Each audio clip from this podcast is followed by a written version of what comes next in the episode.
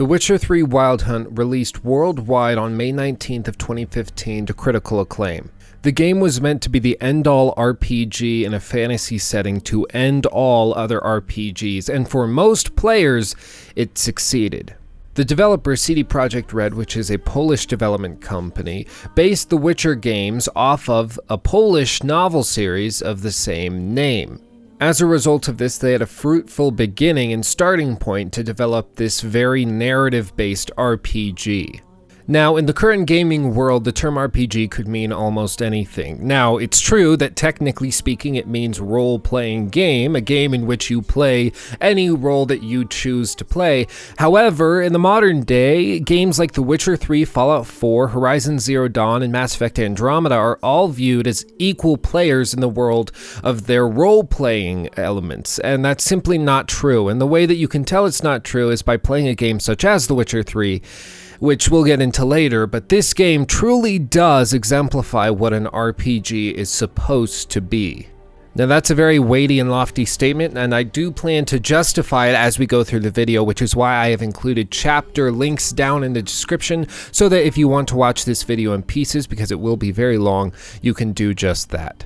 Now I also want to clarify why I'm making this video. After all, The Witcher 3 launched over two years ago. Why am I still stuck on it? Well, honestly, if you've watched my channel, then you'll know that The Witcher 3 had a lasting impact on me. It has honestly changed the way that I look at every single game in the industry. And CD Projekt Red's uh, very positive pro-consumer approach to DLC and to add-ons has set the standard as far as I'm concerned uh, to every developer moving forward. And considering that The Witcher 3 is one of my favorite games of all time, I wanted to make this video sit down and work through the good, the bad, the ugly, and the beautiful, to be honest and even handed uh, across the board, because many people compliment this game and say that it's the greatest thing ever, but are unwilling to admit its faults.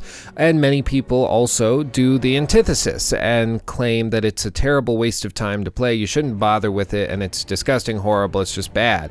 But they don't mention any of the good. So this is going to be an attempt to critique and review the game in its entirety the good, the bad, and the ugly. So let's get started.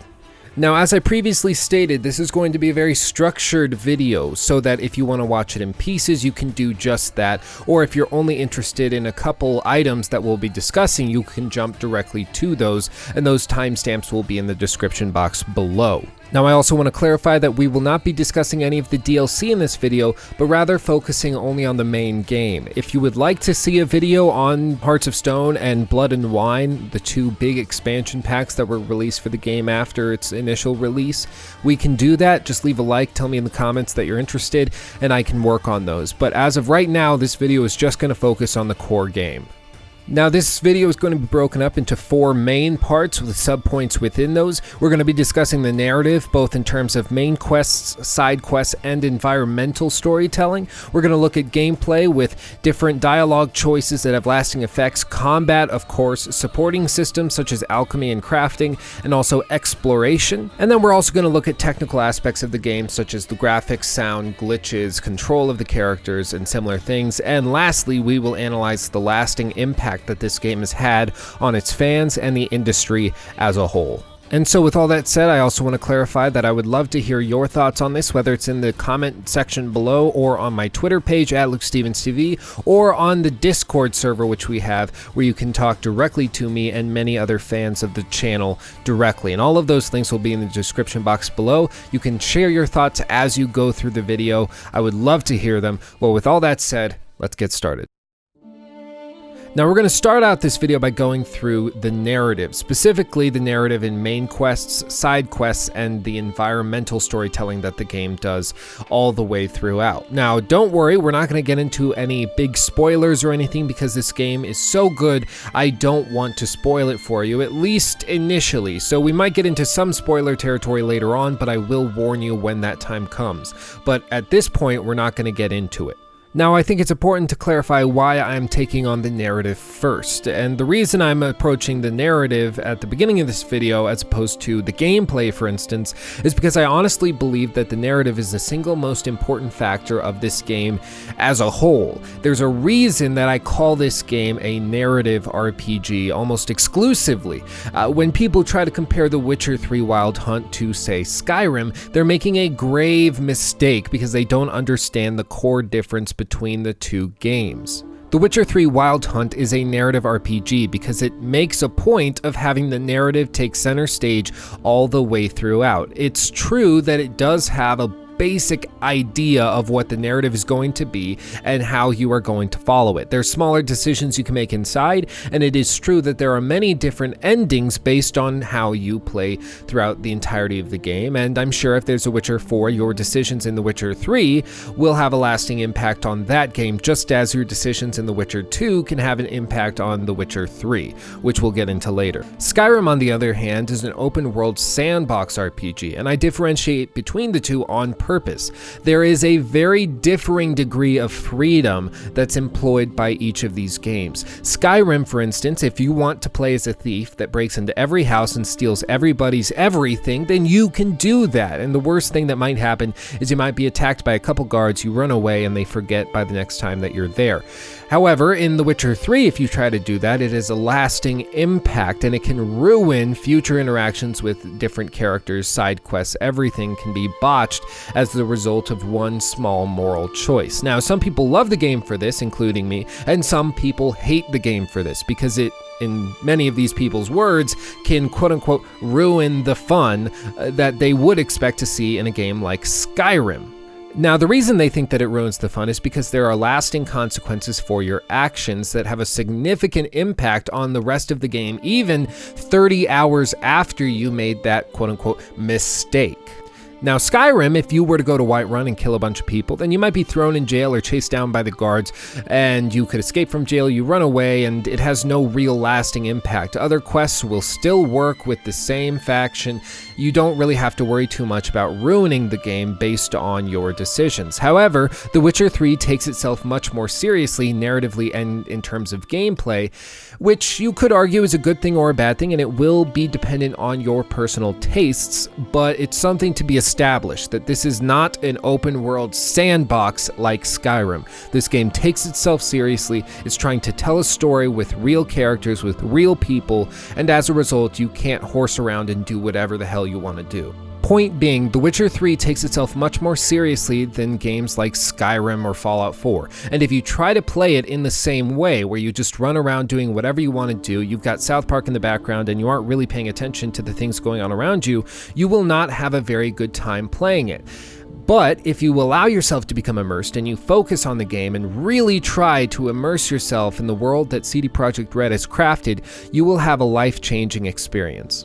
Now, as I already said, I'm not going to get into any spoilers, but I do want to go through the opening of the game to establish the tone and general feel of the game. If you are sensitive to spoilers in any degree, even those which are small and in the first hour and a half of the game, then I recommend that you skip forward to another part in the video or click away entirely. And so with all that said, let's get into it. After booting up the game, a cutscene plays that explains the backstory to the Witcher universe that echoes the style of the videos that you'll see throughout the entire main campaign during load screens. Now, this is something that I initially thought I would become immensely annoyed with. Every time I boot up the game, I would have to sit through one of these long load screens with a, Uh, an annoying video recapping where I was in the main campaign. But it actually ended up being incredibly helpful and one of my favorite features, and something I would like to see in many, many other games, especially of this type and size. Essentially, they're animated shorts that explain what's going on in the main campaign at that current time. And I actually really, really found these helpful, especially if I had to take off a weekend or a week even uh, off of the game just to focus on school for finals or something. I could come right back into it and the game would explain where I was, what had just happened, and I would be right back into it fully immersed. Now, after this cutscene, you're brought to the main menu and given the standard difficulty prompts, and then you start the game. Then the game opens up with a very good looking cinematic, and this actually doubled as a cinematic trailer when the game was initially launching. And it shows Yen running away from soldiers and using her magic to escape, in addition to establishing Geralt's ability to track, something that will be very important as the game goes on. Now, the cinematic ends, but it transitions very smoothly into an in game cutscene showing Geralt asleep by a tree, and then it's transitioned into Geralt's actual dream. Now, this dream is actually a mixture of Geralt's memory and a reflection of Geralt's inner self. It's unusual for a game to throw you into a character's consciousness in the first five minutes, but as you'll see throughout this video, The Witcher 3 is not a normal game. The dream opens up with one of the most iconic scenes of the entire game, with Geralt relaxing in a bathtub at Kaer Morhen when Yennefer, who is scantily clad nearby, sends a magical lobster looking monstrosity into his bath to give him a friendly hand, so to speak. They share some quick, witty banter that establishes the concept that they are intimately involved, as if you couldn't gather that just from the visuals. You grab a key, open the door, go downstairs, and then you find Vesemir. Now, the old Witcher has fallen asleep while supervising Ciri, who is a young Witcher in training, and she's run off and apparently abandoned her assigned readings. You go down to Ciri, and the game gives you your first real choice in the game the option to be hard on Ciri or more forgiving. Now, at first, I thought this was just an empty choice that served only to show that the game had dialogue choices, nothing more, nothing less. But now that I think about it, and the more that I think about it, the more I realize that this is meant to establish Geralt as a father figure without ham fisting it. It also establishes the idea that you will be able to choose how to approach situations such as these, and that they will have a lasting impact as you go through the rest of the game. Or we could adhere to Occam's razor, and perhaps it is simply a dialogue choice to show that you have dialogue choices and nothing more. You then chase Ciri down to the courtyard, and it is revealed that Ciri actually did do her reading and even memorized it to the point where it blows away Geralt and Vesemir. Now, obviously, this serves to show that Ciri is not just a physically talented individual, as we saw on the pedestals, not everybody can do that, but also that she is an intellectually talented one as well. You're then taken through the game's combat tutorial, which is a little thin, but serves its purpose, and then it ends when Ciri hits the helmet off of the dummy that she's forced to train with. She runs off, seemingly to retrieve the helmet, but she doesn't respond when you call after her. Geralt then notices that the dummy that she was training with is bleeding, and he pulls aside the cloth that's been torn, and it's revealed that there's a person inside. Now, it isn't made clear who or if this person is supposed to represent anyone specific, but based on the facial structure, I can guess that this is a female with blue eyes, but that's about it. And this was a bit baffling on my first playthrough and even on my second because I thought surely he must be seeing a female character inside that we'll see later in the game. But upon further inspection, it seems that this is simply a bad omen of some sort. Yennefer has lilac colored eyes, Ciri has, according to the books, emerald green eyes, Shani has green eyes, Keira Metz has yellow eyes, and that leaves only Triss as the closest match, whose eyes are described in the Witcher books as, quote, cornflower blue. The problem is that they appear green in the games to jive with her red hair. Therefore, we can only speculate as to this event's significance, and based on all of my perusing on Reddit threads, it doesn't seem that many people know how to put this together. If you have a theory, or if it's explained in the book somewhere that I did not find, please let me know in the comment section below. I'd love to hear it.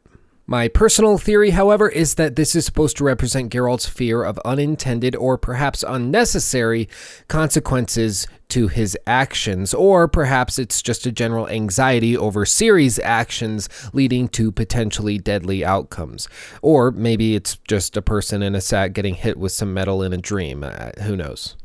Now, after all of this, the Wild Hunt, which is a group of specters who represent death and misfortune in Polish literature and folklore, they show up and they seem to have brought snow and ice with them, at which point everyone except Geralt and the hunt are frozen.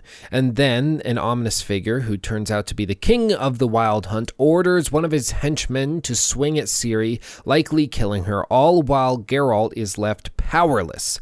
And then Geralt wakes up. Needless to say, I think this dream is meant to demonstrate Geralt's care for Ciri and his fear of being incapable of helping to save her. And it also establishes, right as Geralt begins to explain his dream to Vesemir by the campfire, that Geralt knows that Ciri is in danger. As he says, Didn't end well, did it? Your dream. No. A wild hunt appeared, attacked Ciri. I couldn't move, stood there like a stump. It was just a dream.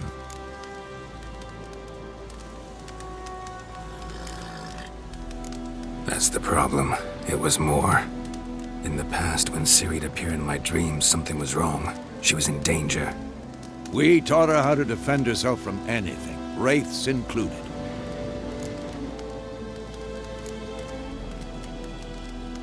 Be dawning soon. Time to go. Geralt explains his dream to Vesemir by the campfire, and they also remind the player that they are looking for Yennefer, just as we saw in the cinematic cutscene prior to this. They mentioned that Yennefer is in a nearby town called Willoughby, where she said she would meet them, and Vesemir explains that the trail after that has gone cold and that it will be too hard to follow after reaching the main road. But nonetheless, they decide to press on anyway. You get up to leave, and after your first short fight against ghouls in the real world, you make your way to the main road on horseback as a means of introducing you to the game's gorgeous environments. And I'm not joking, just look at this. Just soak it in. I'm going to let it play for like 10 seconds. Enjoy this. No, because by eating rotting corpses, they prevent epidemics. Did you enjoy that? I sure did. But Back to business. The game wants to introduce you to your first beast. You come across a griffin that has attacked a traveler's horse, you cut him up a bit, and then he flies away. But don't worry, we'll come back for him soon enough. The traveler then tells you about a tavern nearby that you can go to to ask about Yen. You go and are introduced to Gwent, this game's uh, external sort of side activity that recently got its own entire spin off, which could have a video in and of itself, but just so you know, it is there. And then the game demonstrates its nuanced dialogue system. And then you speak to Gaunter O'Dimm, who you'll run into in Hearts of Stone, which is the first DLC pack. But after speaking with him, you find out that your best bet to find Yennefer lies with the Nilfgaardian camp nearby, where a soldier claims that he saw a woman matching Yen's description. And this is where the game really starts to pick up. You are told by the head of the Nilfgaardian encampment that before he can give you any significant information about Yennefer, you will need to go off and kill the griffin, which is causing him much trouble. And so we do just that. We ride off, we find the griffin, we kill him, we bring back its head, and then we're sent on our way to find Yennefer. Now, we'll stop with the very detailed explanation of the main plot right there. And We'll still address some of the plot as we go through this, but I don't want to be too specific because this is the point in the game where your narrative can really start to branch out based on who you choose to align yourself with and what you tell one of the Emperor's uh, close confidants if you chose to simulate Witcher 2 saves. Which, how it essentially works is you're being shaved, and then the guy is asking you questions to put on the official record. And based on your decisions in The Witcher 2, if you happen to play The Witcher 2, you can explain what choices you made, who you left to die, if you saved this person, who died in this fight, did anyone die in this fight, uh, what did you do at this bridge. You can make those decisions and it will have a lasting impact on who you see in the rest of the game. And so at this point, everything has followed and it will be about the same for everybody. But at this point, it will start to bridge out and break up into different paths. Now, I also want to say that I have gotten in heat previously for suggesting that there is a quote unquote right way to play certain games, and there are many wrong ways to play uh, certain games. For instance, Bloodborne, I felt that the right way to play that game was to play very aggressively, and I think that that makes sense with the combat style and everything in that game. It seems to be screaming for aggression. However, some people took real offense to that because they felt as though I was trying to force them to play a game in a way that they didn't enjoy, or they just wanted to strife around and be defensive, and that's fine. I don't really care that much. But with The Witcher 3, I honestly do believe that this game, you have to take your time with it and uh, not force yourself through the main quest. Now, this is what I did on my first uh, time through the game. I got the game, I downloaded on, on Steam, and I started playing through it. And I just went with the main quests. In my head, for whatever reason, I was thinking that the main quest is what the developers had spent the most time on, and therefore I should spend the most time on the main quest as well. However, this was a grave miscalculation because there is so much in this world in side quests, which are, in my opinion, the best I've ever come across all of the side quests have many different layers of narrative storytelling, of a careful exposition of different elements, uh, where they explain character purposes and backgrounds. Even a side quest that you do in the first five hours, you can run into the results of that side quest later on, which is what we'll talk about in a moment when we address side quests specifically. But all of this uh, links together, and that's why I really regret skipping over all of these side quests because I ended up shooting myself in the foot because I wasn't able to fully appreciate the political uh, heat that was going on between the Redanian army and the Nilfgaardian army uh, because I had skipped past the side quests where I had to go to the battlefields and see the devastation or speak to the soldiers who were telling stories about their loved ones who had been killed or running across a, a young girl who uh, her lover had been killed in the war and just talking with her. All of these things you can do if you simply go out in the world to explore and to interact with those around you. But if you were just focused on the main quest, you might miss a lot of it. Now, thankfully, the main quest is very long and has a lot of details, so you can get the gist of most of what's going on. But if you're going to play this game, I highly recommend that you spend a good 10 15 hours before delving a whole hog into the main quest, spending a good 10 to 15 hours going through the world, just turning the HUD down to the most minimalistic uh, size that you can and just exploring. And I guarantee you will have a far more immersive experience than I did. And so, in short, the main campaign of The Witcher 3 isn't anything mind blowingly deep or creative. It's a typical video game quest where you are seeking somebody out who's on the run or is in trouble and you are trying to save them.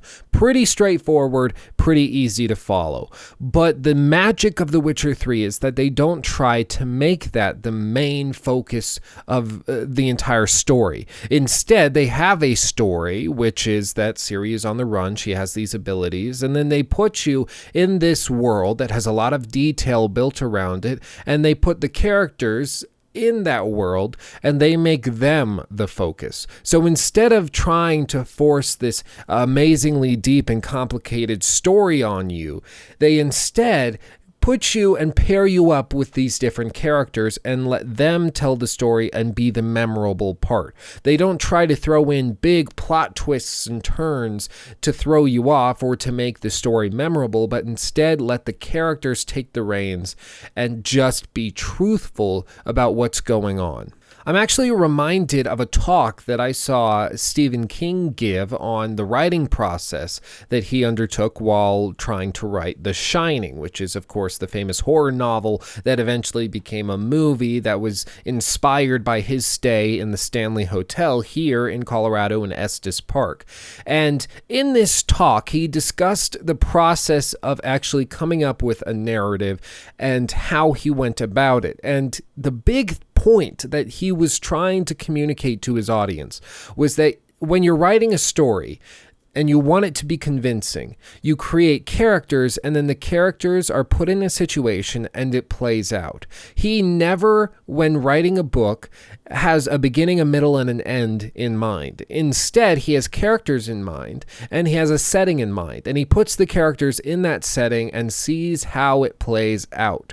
Now, uh, that's the same approach that The Witcher 3 employs. Of course, they have lore that they have to adhere to because the game is based on, uh, of course, a novel series where the author also employed this tactic, but in the smaller interactions, they also do that. The side quests, they don't try to necessarily necessarily make them incredible, but instead try to let the characters tell the story and take the focus uh, away from just a, a plot twist that's thrown in there or that's written from the very beginning. Now, I know many of you probably saw this coming, but Fallout 4, for instance, that game is a perfect example of a narrative that was written with the plot twist in mind from the very beginning, and then Uh, everything was built around that plot twist. And if you're sensitive to spoilers for Fallout 4, then I warn you now, but you're not missing out on anything, I guarantee you. As you play through the narrative of Fallout 4, you are told that you are trying to find your son. And this entire time, you're running through the wasteland trying to find this little boy that's been kidnapped. At one point, they tell you that he's probably a little older. He might be around 10, which makes sense because you were frozen after your son son was taken. But then you keep going through, and all of a sudden, you find out in the big plot twist reveal again, spoiler warning that your son is actually a 60 something year old man, and you were frozen for decades after your son was initially stolen. So, this old geezer that's been causing you so much trouble turns out to have actually been your son. Now, the problem with this is that the entire narrative is filled with plot holes after this. Not only do many of the characters earlier in the game reference uh, the old man in flashbacks when they were actually kidnapping the boy. So they're referring to multiple old men, or perhaps it's just there to be intentionally confusing. Whatever it is, it's never really explained. Sean, your son, apparently also has all sorts of narrative dissonance going on throughout all of his dialogue sequences where it really doesn't make any sense at all. And this is for me the most damning thing. I was covering Fallout 4 before it came out, six months before it was even announced to be in existence. And six months before it was announced, I actually, and you can go back and watch the videos, I actually predicted the narrative and the plot twist. I said it will deal with synthetic humans. I said that you will find your son or you'll have some loved one that's been stolen, and it will turn out that they have been uh, frozen and you've been refrozen and they're older than you are, and it's this big plot twist reveal. And I predicted it before the game was announced what the big plot twist would be. And it's a perfect example of a game that tries to have its narrative take the focus as opposed to the characters because they came up with this big plot twist at the beginning of development and then tried to make the narrative fit around it. It's an example of poor writing, it's high school writing, it's pathetic, and I'm going to stop talking about it. But with all that said, if I had to summarize The Witcher 3's narrative, both main quests, side quests, and even the environmental storytelling, I would summarize it in one word, that word being honest. And the reason I say honest is because the game and the writers of the game uh, don't try too hard. They don't try to make the game an incredible narrative uh, experience, but rather they give you characters that are sympathetic, that have charisma, that have wit. They put them in a situation, they put them in a world, and follow them throughout it.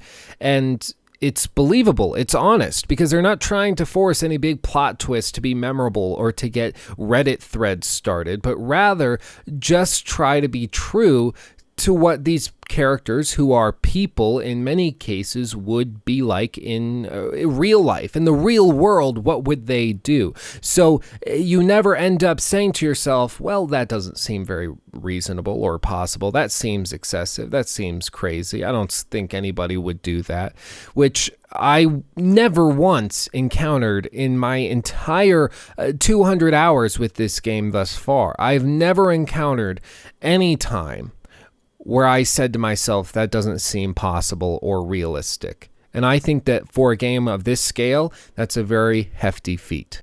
Now, many people, when you start complimenting CD Projekt Red's ability to write compelling narrative plot lines, they will automatically switch and say, well, yeah, they did a good job, but the problem is that they didn't really do it. They had novels to base it off of, an entire novel series that the games are based off of, so they didn't really write anything truly compelling. They just copied it from the original author. Now, there's a couple issues with that excuse, which is what it is. It's an excuse that a lot of people will use to justify other developers falling so far short. Now, the first issue is that it's automatically admitting fault and admitting uh, that all of these other developers are falling short, which is a little sad when you think about it that our expectation is so low that we think that they have to have an entire novel series in order to write compelling narratives. But nonetheless, that's the excuse that people put forward.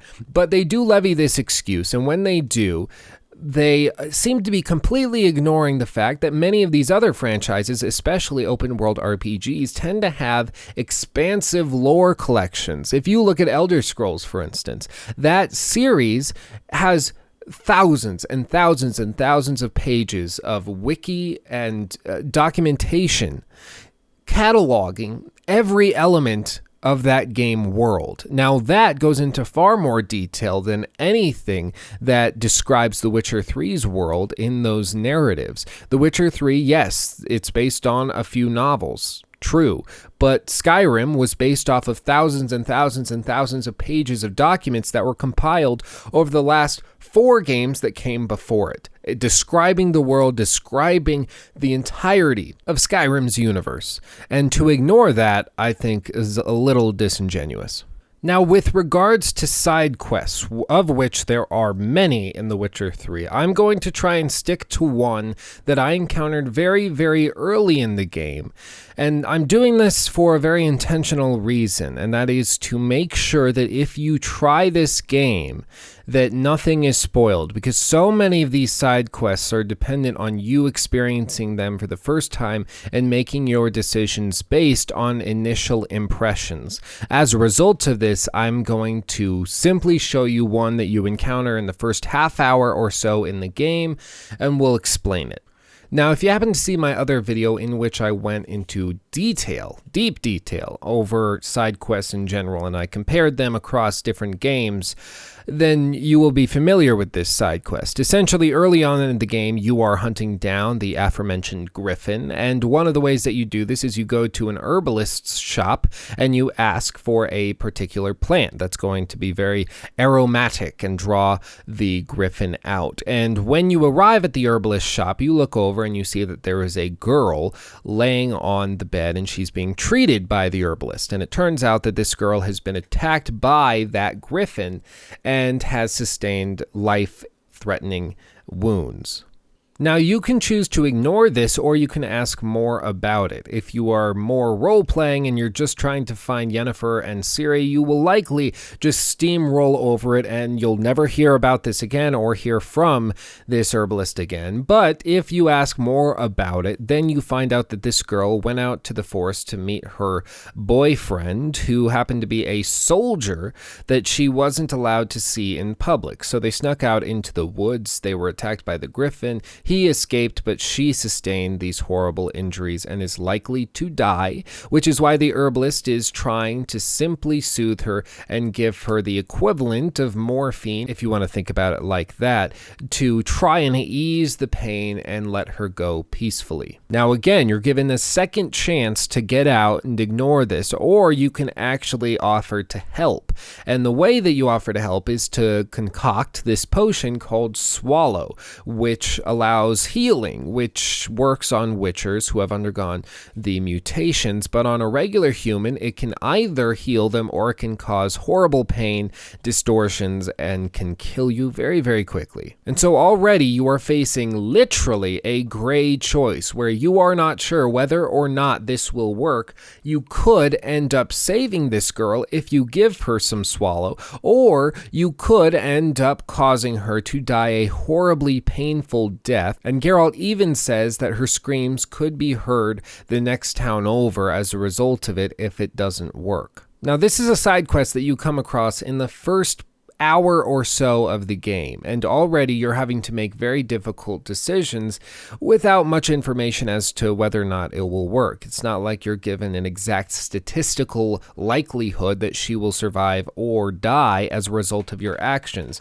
You simply have to make the choice and go about your business. And the worst thing is is that after you do this, if you agree to help, you give her the swallow, it can take a few days to actually have an impact. So you can't just sit there, you have to to go about your business and you don't even get to see the immediate results of your actions. Now, many people hate this because they want to see the immediate impact of what they do, but I actually think it's wonderful. And I went about playing, and hours and hours and hours later, I was running around and I came across this camp. I walked in and I encountered this man, and I'll let it play out.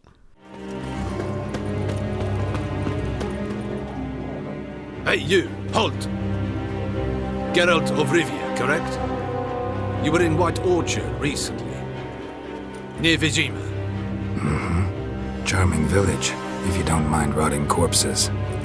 There'd have been one more if not for you.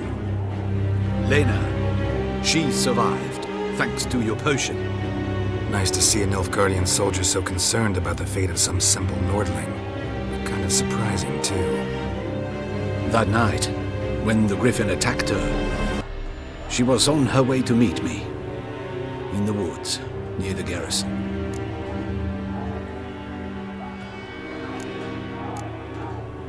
Lousy spot for a romantic encounter.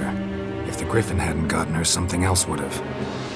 I know. But I could only ever get away between watches. Those woods, they were close.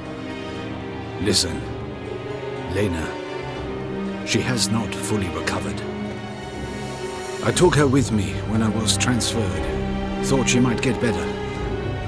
But no, she says nothing, recognizes no one, sleeps most of the day. I warned Tomira. Witcher potions have powerful, usually permanent side effects. Can't do anything to help now. Maybe a mage could. I don't know whether to thank you or curse you for not letting her die with dignity. Trust me, choice I had to make was harder. Ah! Now, when I initially encountered this guard, I cannot explain to you how blown away I was. I actually like set down the controller and just said, "Wow," out loud because I did not expect this. I had no expectations of a follow-up to this small quest that took me probably less than 10 minutes in total to complete in my first hour and a half with the game. I had completely forgotten about it, and when I initially encountered it, it just made me sit back and appreciate all of these other things and make me wonder how much else was out there in the world that I hadn't encountered organically that explained more and connected previous things and my previous actions to actual consequences. It actually reinvigorated me into the game world. And that's what I mean when I say that The Witcher 3 is honest. The real world doesn't have little side quest markers leading you to people to find out what impact your actions had. But rather, if you go through life with your eyes and ears open, you will occasionally encounter things that draw connections to previous decisions that you've made. And The Witcher 3 approaches it the same way. There was no way that they knew I was going to encounter this soldier. There was no way that they could have forced me to encounter this soldier. But rather, while I was exploring around the edge of the map, I happened to come across a camp. I walked in to maybe find somebody to trade with, and I got this cutscene, and I was truly, truly blown away. Now, I know I've been gushing a lot about the narrative so far, and don't worry, there will be a large section in a little while full of criticisms. I do not plan to pull any punches with the things that I see wrong in this game, but the narrative I truly believe to be one of the best handled in this genre of games. To find a narrative, to find a story that is communicated on the small scale and the large scale, as well as it is handled in The Witcher 3, is so incredibly rare that I simply stopped expecting anything of the sort. And when I encountered it in The Witcher 3, I was blown away. And apparently, many others were as well. I've gotten hundreds of messages, whether it's on Twitter or over the Discord or over YouTube itself or in the comment section. People telling me that The Witcher 3 has ruined gaming for them because the standard has been set so high. The bar is so high in the sky that nobody else seems to be able to meet it. And it's one of those games, especially in the narrative department, that makes you wonder if the other guys are even trying. And again, I want to clarify that I don't think that the narrative and the stories being told in this game are necessarily mind blowingly creative or revolutionary, but rather the delivery is what makes them stand out. Because they focus on the characters, they focus on the world and the honesty therein. And that's something that I personally and many others can appreciate. Next thing I want to address is environmental storytelling. Now, this is something that is often overlooked in critiques and reviews of all sorts of different forms of media, whether it's a film or a TV show, or if it's music, or if it's a video game. The environment or the ambiance or the sort of background to the core entertainment, I think, is just as important, if not more so, than everything that's going on directly. In other words, in a song, the background chord progression, the key that it's in, everything has a very intentional choice behind it. If it's an A minor, it's chosen specifically to be an A minor for a particular reason because it sounds a certain way. If you're watching a film and the street lamp is green, that is a very particular choice. When you're watching The Matrix and there's a color grade over every shot in The Matrix, that was a specific choice made by the director director and the editor. It's all intentional. Just as in The Witcher 3 and Fallout 4, Skyrim, in GTA 5, everything you see was placed there with intention, and so you have to give it its due credence. That having been said, when I decided to play through the game again, actually twice, for this video in particular, I chose to really focus on the environment and go through and try alchemy and play those different mechanics that I had ignored in my first run. And one of the ways I did that was by turning the HUD down. I tried to play with it completely off, but a few of the quests simply were too difficult or I didn't have the time to try and complete them without the heads up display display on. But it is technically speaking possible to play through the game, at least I've been told, with the HUD off, which I find a neat little detail. Now, right before I went to the aforementioned herbalist shop, I was running down a road, actually following the marker to the herbalist shop. But on the ground, I saw a severed arm. Now, the critic in me was immediately thinking, is this a glitch or is this intentional? Did something happen here? Did an NPC get in a fight with a wolf in some sort of dynamic system and this just happens to be here?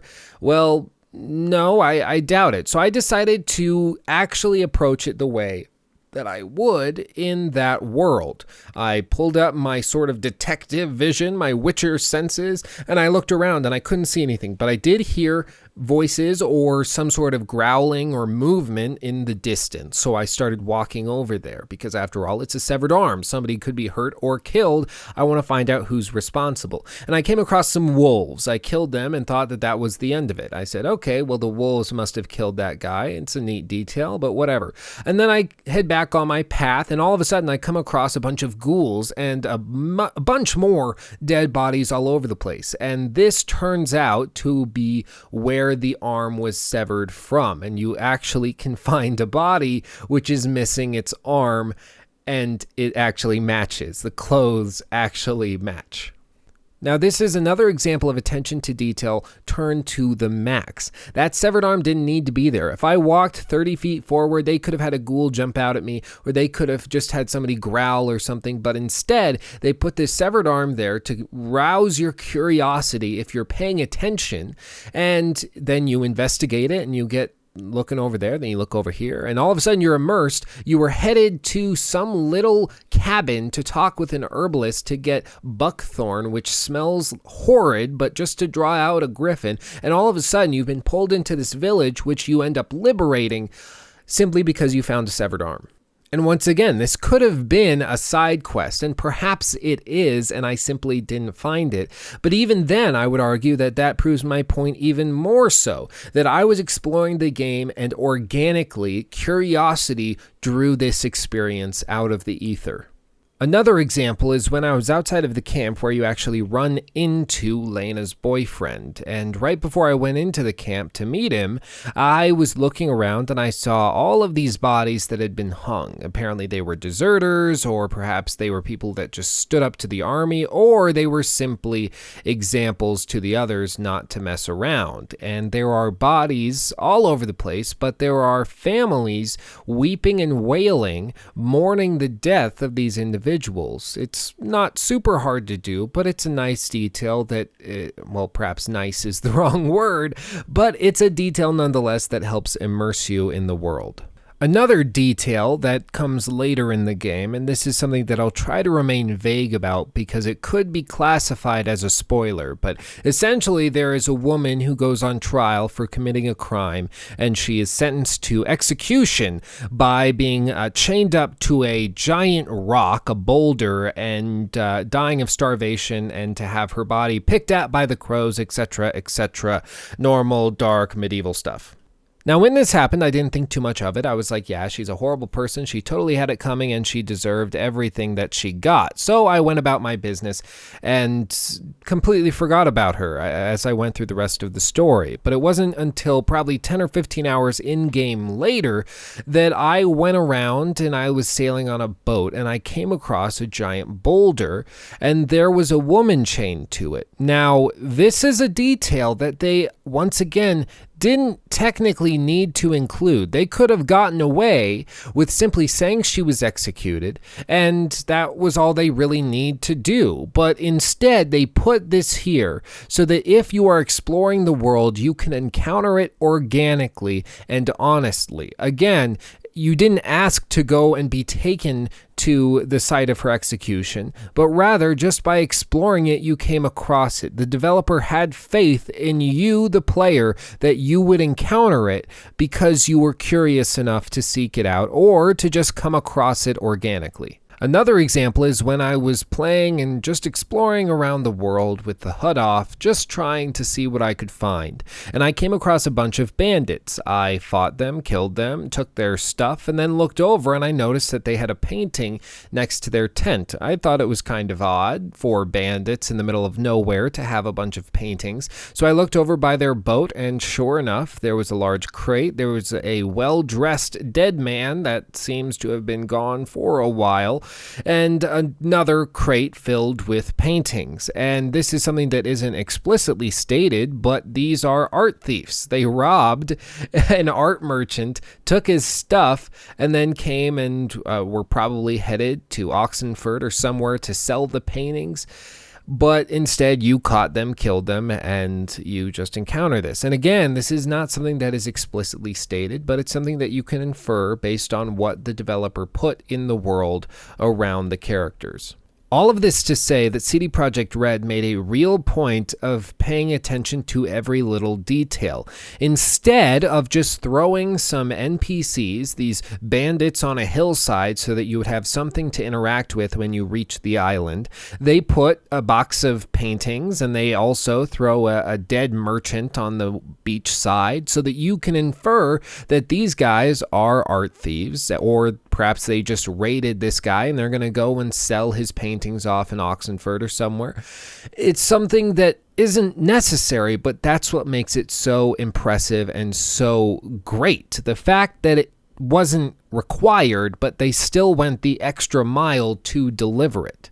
This same attitude is also seen in CD Projekt Red's attitude towards DLC. Now, they didn't need to do this, but what they did is they released 16 pieces of free DLC, things like extra quests, alternate outfits, skins, all sorts of things like that that normally a developer like Ubisoft or a publisher like EA would typically charge a buck or two for. And certainly they could have, and I would have been more than happy to pay for it because I am such a fan of the game but instead they release it for free and only charge for Hearts of Stone and Blood and Wine. Hearts of Stone, which adds 10 hours minimum to the game, and Blood and Wine, which also adds 20 hours minimum to the game. Something that is so significant that they could be classified as their own games in and of themselves, much less a DLC expansion.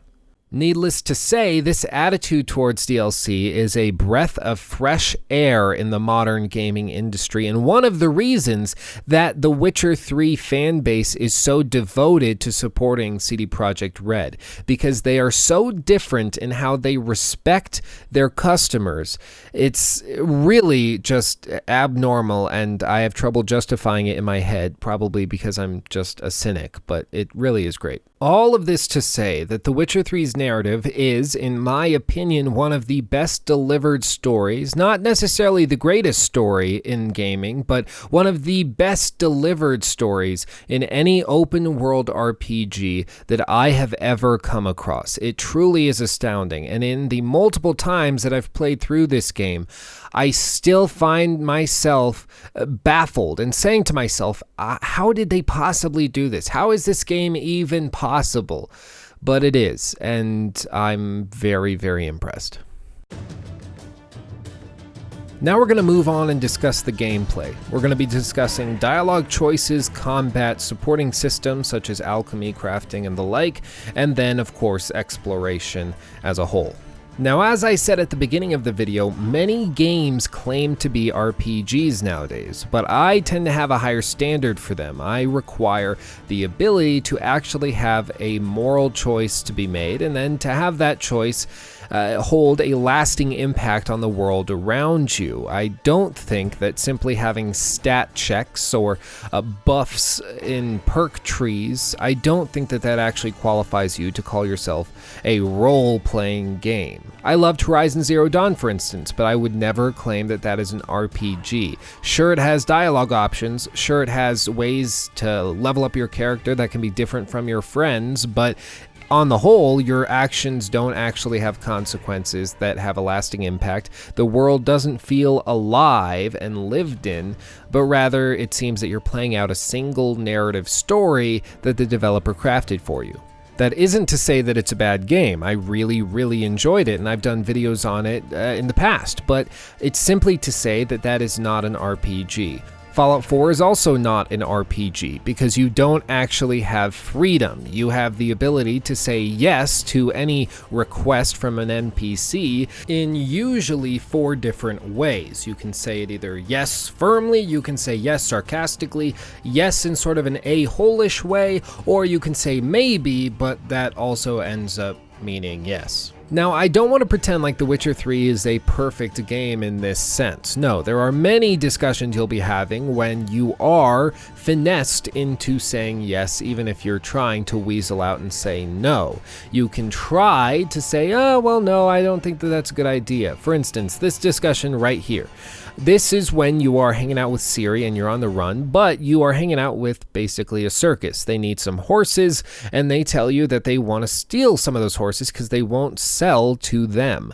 Now, Geralt has the option to say, sure, let's steal some horses, or he can be like, no, we're not stealing, blah, blah, blah. Now, in this case, you're going to need to end up stealing the horses. It's basically required because if you say, no, no, we're not going to steal horses, it's wrong. They say, well, it's just two horses. They won't notice the difference, and they've been mean to us, so we can be mean to them. Not a great excuse, but nonetheless, you can press on. Geralt can even offer to pay for the horses himself, but the same dude says, no, that's not possible because it's not the money that's the issue, it's us that's the issue. They won't sell to us because we are scum. Now, when I first played through this, I was thinking that, well, why doesn't Geralt just go in alone, offer him money for the horses, even a premium price for the horses? He sells them to Geralt and then he just gives them over to these people. But I guess you could say perhaps the guy that is selling the horses is aware of Geralt's presence at this camp, so maybe maybe he would notice and not sell it to them either way. But still, it seems like it should have been worth a shot before we just break in and steal all of his stuff. It's a little bit of a plot hole, a little weird, but it's something that I can overlook. One of the inherent difficulties of having dialogue choices, especially in a game that has a voiced protagonist, is that you'll have a dialogue option on screen. You click on it or hit the corresponding button, and then the character ends up delivering a line that doesn't at all match what you thought he was going to actually say because it was worded on screen in just such a way that it was vague and you couldn't tell if it was sarcastic or who it was referring to, if you were the filthy scum or if the other person was filthy scum or if the third party was the filthy scum. You can't tell because the question or statement was worded poorly. Now, I do not envy the person who has to go through all of these cutscenes and make sure that the dialogue is written in just such a way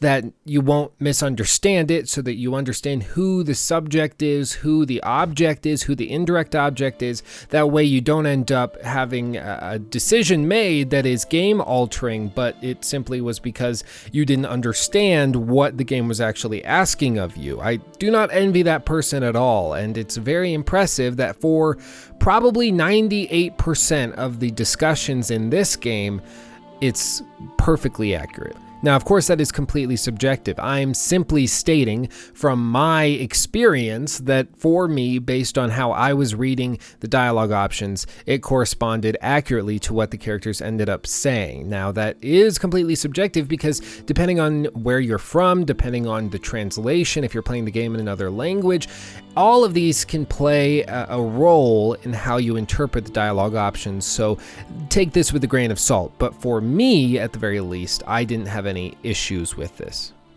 But there's not much else to say about these dialogue options other than they are meaningful and they do have an impact. Something as simple as whether or not you chase after Ciri or say Ciri stop can change the ending that you have. So you have to constantly be weighing the consequences of your actions. But other than that, all I can say is that I think they serve their purpose and they're executed well. Now, moving on to combat, I'm sure many of you have been waiting for this section. I know I sure have.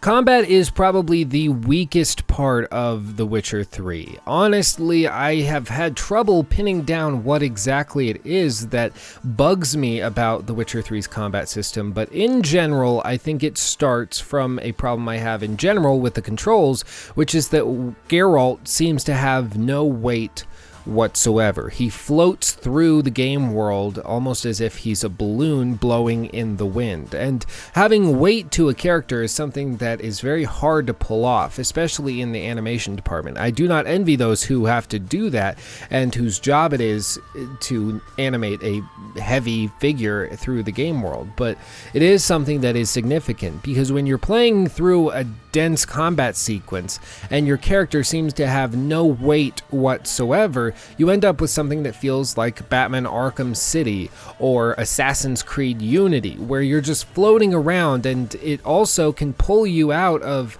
your immersion because it doesn't feel like you're controlling an actual being. It feels like you're playing a video game. In addition to the poor controls during combat, difficulty is also something that I have consistently criticized The Witcher 3 over. The game is completely dependent upon a difficulty slider with four different settings. You can either choose to play just the story or blood and bones, or you can go to higher difficulties, which, as you can imagine, simply bulk up the HP of your enemies, increase their damage output, and make your health pool smaller. Now, I'm somebody who enjoys difficult games. I'm a huge fan of Dark Souls and Bloodborne, as I'm sure many of you guys know. I live stream them all the time. But the problem is that The Witcher 3's difficulty is predicated on gear. It's predicated on you having the right swords, on having the right oils, on having the right armor in order to actually put up a fight. So if you are even one of the greatest players, you can dodge everything, you can roll against everything, you know the perfect timings of all of these enemies, and you hit them, if you don't have the right gear, the durability will run out, and all of a sudden you will be left stranded with no way of actually competing with this behemoth. Now, CD Projekt Red seems to have been aware of this challenge with such a gear heavy system, and so they added a difficulty slider. That way, if you ever get caught somewhere in the game, incapable of moving forward, you can just move the difficulty slider down, lower their health pool, increase your damage output, and take them down. Now, this is something that I have always viewed as lazy. If you are a game developer and you add a difficulty slider, I simply view it as lazy scaling in the world. Now, I fully recognize the difficulty of developing a combat system for an open world RPG like The Witcher 3. You don't know when a player is going to go to a certain area, and as a result, you tend to have to leave it fairly open, at least so that they can get out of the situation if they get themselves into it.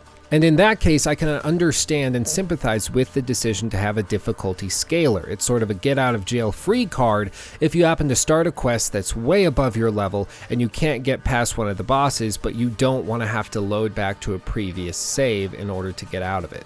My argument, however, in that particular instance is that you're stupid because you got into that fight when you shouldn't have, and as a result, you should also suffer the consequences and have to reload that previous save.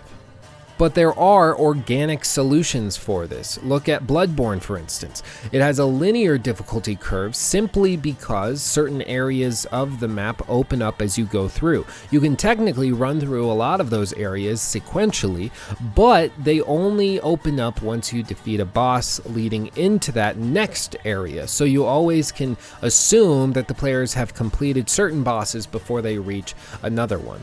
And in The Witcher 3, it's no different. When you go to Skellige, you have already completed a certain number of quests and you have accumulated enough gold so that you can pay somebody to sail you there. So the developer already knows that you're at a certain level and that you will have a certain skill set and inventory going onto the island, which is why they can have more difficult enemies there. Now, I only had to use the difficulty scaler twice in my first run through. It was first when I was about halfway through the game, it had become too easy and I was outputting such high damage that I wanted to move it to the next tier. So I moved it from the third most difficult to the second most difficult, and I felt that that was a good balance of difficulty and ease throughout the rest of the game. The second time I had to use it was when I started the DLC and I got to Toussaint in Blood and Wine. Although I was leveled correctly and I was actually above the minimum level requirement, I found that the enemy damage output was so much higher than what I was used to dealing with that I wasn't scaled appropriately and didn't have the right gear to deal with it. So I lowered it back down to how I initially started the game on the third hardest difficulty setting. Now, I fully recognize that this is completely subjective, and some people will never have to mess around with the difficulty slider, others will do it almost every 10 minutes. But in general, this is just a personal preference. I view difficulty sliders as lazy. I think that if you're going to develop a game, you should put in the time and effort to make sure that the enemies are scaled consistently, and if that means that certain islands are impenetrable until you reach a certain level, so be it. I have no issue with that. And if that means that going to Toussaint when you're under leveled or under geared is going to be a blood fest, then so be it. I have no problem with that. RPGs, especially, should be willing to let you suffer as a result of your stupid decisions. On the whole, the combat isn't terrible. It serves its purpose, but it certainly is not great and doesn't live up to the same standards set by the rest of the game. It's clear that this was not the focus in development, but rather the narrative and the ambiance was the focus. Now, some people have come on my channel and expressed disdain for the game as a whole as a result of the combat system. They said that it's not worth playing simply because the combat isn't good. And if that's how you feel, then certainly this game is not for you. This is not meant to be a medieval combat simulator whatsoever, but rather a game which is a narrative RPG that also has combat. Now, the other thing I have to mention are the signs, and specifically Quen. Now, Quen is the shield sign, which initially just puts a protective shield over you, and if you take a hit, then it protects you against that initial strike. But as you level it up, it can eventually be used to hold up a shield and actually take health back on based on the damage inflicted on it. And then it can also be used as a shield and uh, that explodes basically when it's struck. Now, of any of the gameplay mechanics in this game, this one is the most prone to breaking all combat. It really can mess things up if you start spamming it, and uh, that's why I chose, as I went through in my later playthroughs, to simply ignore it. I was allowing myself to use Igni, I was allowing myself to use Yrden, but I would not let myself touch Quen because it was just too OP. As for the healing system, which I would argue is one of the most important mechanical elements of any combat system on the whole, the Witcher 3 approaches this fairly normally. Essentially, you can quick slot food or potions or drinks or various items and use those even as you're fighting because they are quick slotted, and they, over the course of time, will help you regenerate a certain amount of health depending on the item. But you also have to be careful because the potions and things that you consume have a toxicity to them, and if you overdo it, then your toxic meter will rise too far and it can actually do reverse damage to you.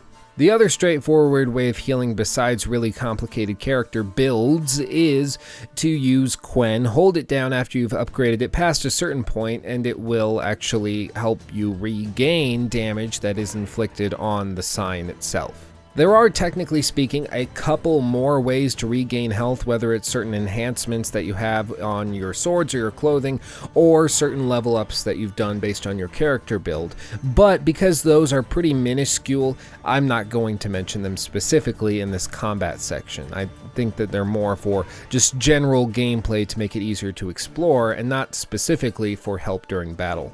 There are also things like oils that you can apply to your swords to help you with certain types of enemies, like undead or vampires.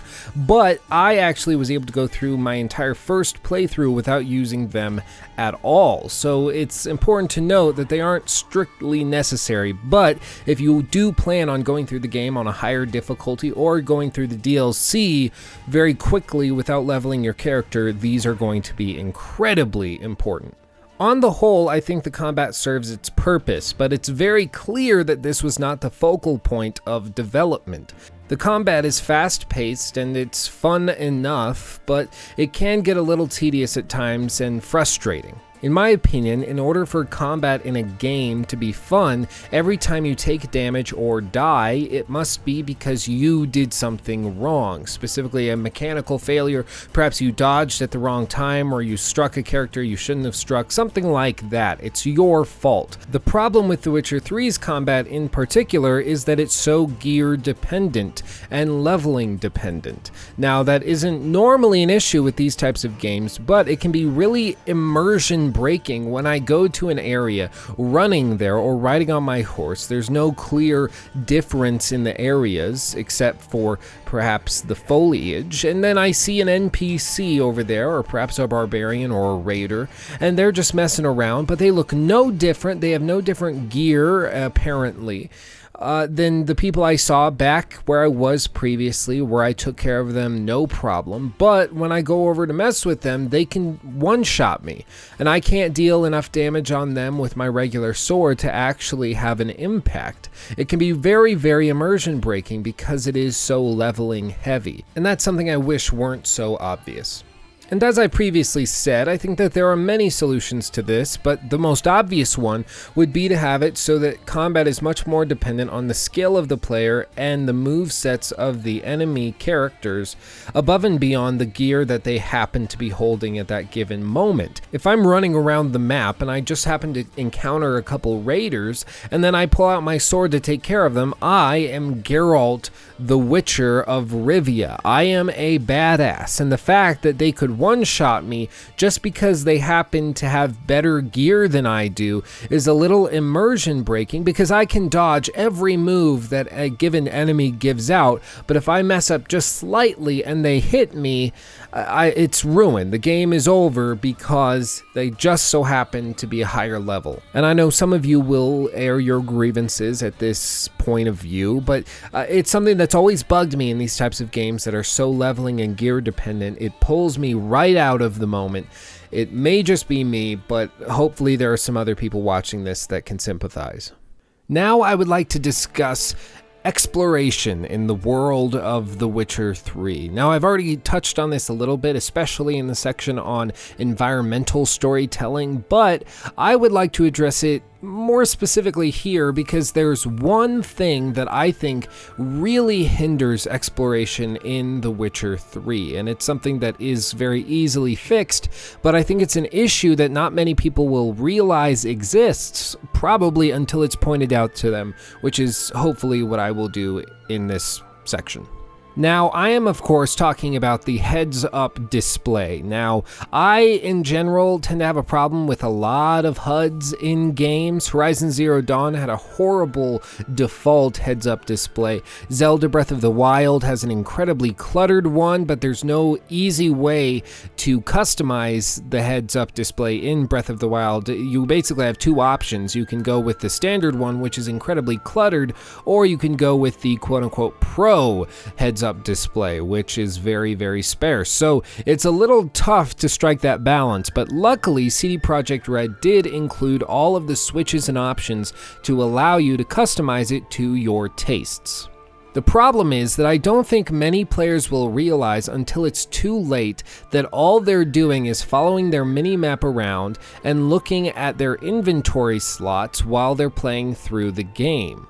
As I said earlier, the environmental storytelling in this game is really, really good, and that's why I actually try to play as much of the game with the HUD turned off as possible. I'll go through whole sections of the game just exploring around the map with my HUD turned off completely because it helps me get immersed and it helps me focus on the world around me rather than how many uh, vials I have left of this or that, or how many potions I have, how much bread do I have left, can I make it there, what's my my health like right here? Uh, what am I doing? It's something that really helps with immersion and focusing on not focusing on something.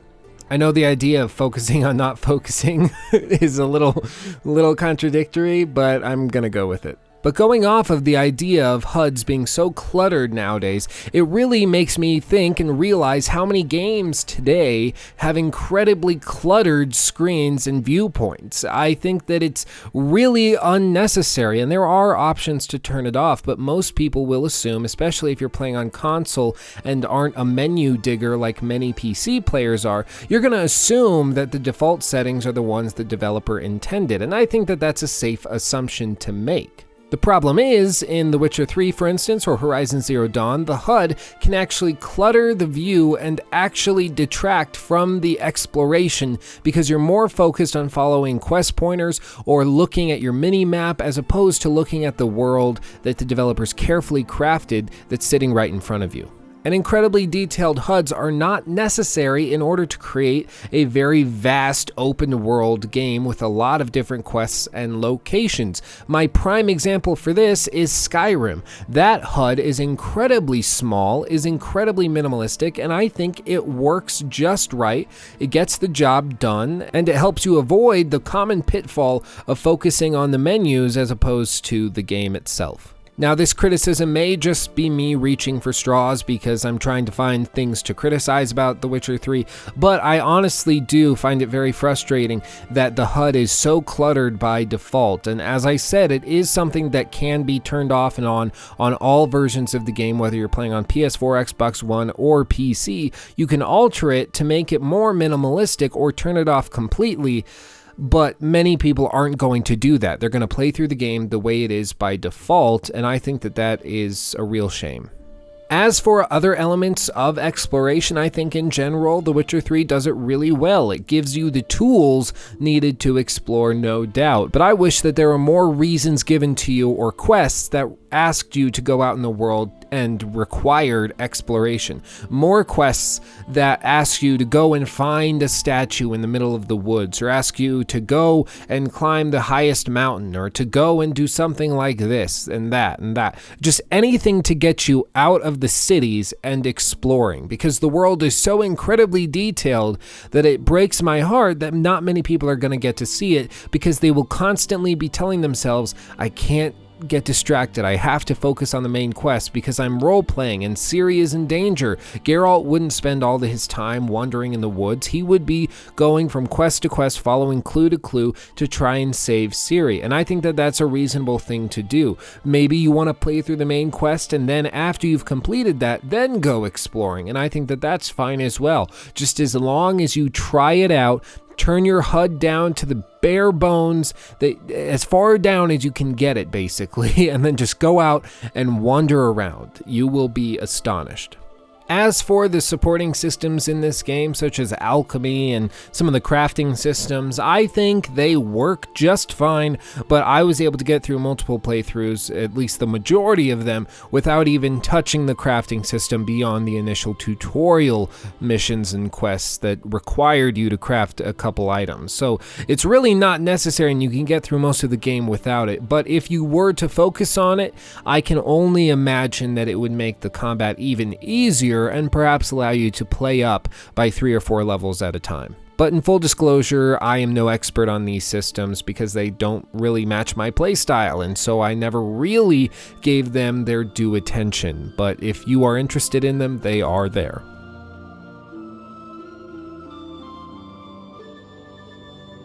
Now, I'll be completely honest, I'm not really sure how to approach this part of the video because, after all, The Witcher 3 launched in 2015. To discuss the graphics seems kind of cruel because it is an older game, but even if we were to discuss the graphics, I think it goes without saying that The Witcher 3 is still an incredibly beautiful game. I've played through the game in its entirety on PC and on PS4, and on both console and on PC, the game is jaw dropping. And in terms of performance, I can get solidly 140 to 150 FPS on maximized settings on my current rig. If you put a gun to my head and asked me if there was one thing I could add to the game in terms of graphical prowess, what would it be? I would say that better lip syncing would be much appreciated. It's very rare that I get caught off guard by something like this. Uh, it was very common in Mass Effect Andromeda, for instance, but in The Witcher 3, you usually don't notice it, but there are moments when the lip syncing is very, very noticeable. Another issue, which seems to be a holdover issue from the initial launch of the game, is the sound that comes when you strike an enemy with your sword. This occasionally won't play, and so you'll take a swing, your enemy will take damage and get staggered, but you won't hear anything. And it's really distracting and noticeable when Geralt is in the middle of a big combo and every spin is associated with a clash or a clang, and then all of a sudden he'll do two and there's just no sound that plays. I'm not not sure why this happens, but I noticed it on PC and on PS4 even still. As for anything approaching a game breaking glitch, I personally have never encountered one. I know people have occasionally reported that they had some horrible glitch that destroyed save files. I have never encountered it. Those seem so incredibly rare that they aren't even repeatable, and so, technically speaking, they are statistically irrelevant. And so it probably goes without saying, but the game runs wonderfully on 2017 hardware, whether it's on PC or on a console, and there's just not much to say about it. It's had two years of very consistent and steady patches, and at least I can say thank you to CD Projekt Red for providing those.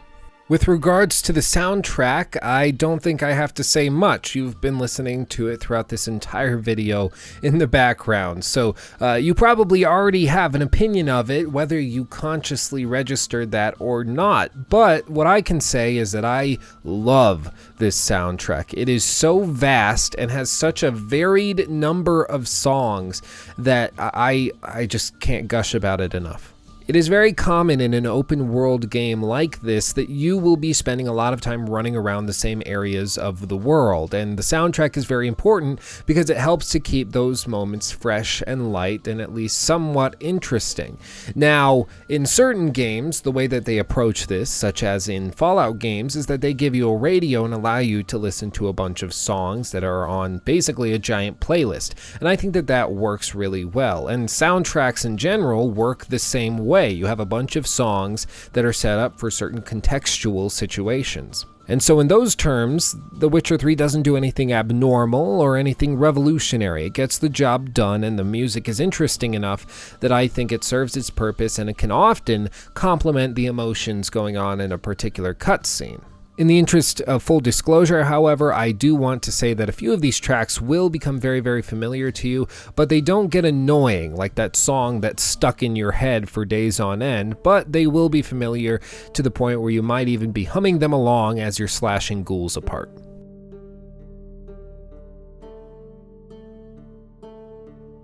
The Witcher 3 is without a doubt the most impactful game that I have ever played. It has shaped the way that I view gaming as a whole and in many ways set the standard for most games, at least for me, moving forward. If you followed the channel for any period of time at all, then I'm sure you're aware that I constantly bring up The Witcher 3 and reference it in all reviews and critiques that I do. And I do that on purpose because I honestly view this game as the new standard bearer for quality and excellence in this industry. In a world of Ubisofts and EAs, it's very easy to become discouraged at the lack of polish and care that goes into so many of these products. A franchise can have a fan base in the millions, millions of people who have had life changing experiences as a result of playing these games. But that doesn't matter at all if the franchise or intellectual property is owned by a publisher that is focused solely on quick profits. They will pump out horse armor DLC and new skins and require you to purchase expansions to get the full number of quests in the game. And they'll take the consumer for a ride simply because they know that they have a product that has emotionally impacted their audience. It's for this reason that a company like CD Projekt Red is viewed so differently. They're seen as the oasis in the desert, the one speck of hope in a corrupted landscape of game developers. And that may sound overly colloquial, and I apologize for that, but simply the point is that what CD Projekt Red has done with The Witcher 3, the 16 pieces of free DLC that came out after, and the massive expansion packs for low prices, it's all bucking the trend and it shows that they view their customers as more than just little piles of cash to be harvested. The Witcher 3 Wild Hunt really is something special, and if you have not had the honor and pleasure of playing it, I cannot recommend it to you enough. But that's all for this video. Hopefully you liked it, and if you did, please hit that like button and consider subscribing. And if you want to help support the channel monetarily, then you can also check out my Patreon in the description box below. I am, after all, a broke college student, and I need some way of justifying the time commitment to make these videos to myself, so if you do support me on Patreon, I will be eternally grateful. But with all that said, thank you all for watching so much, and I'll see you in the next video. Peace out.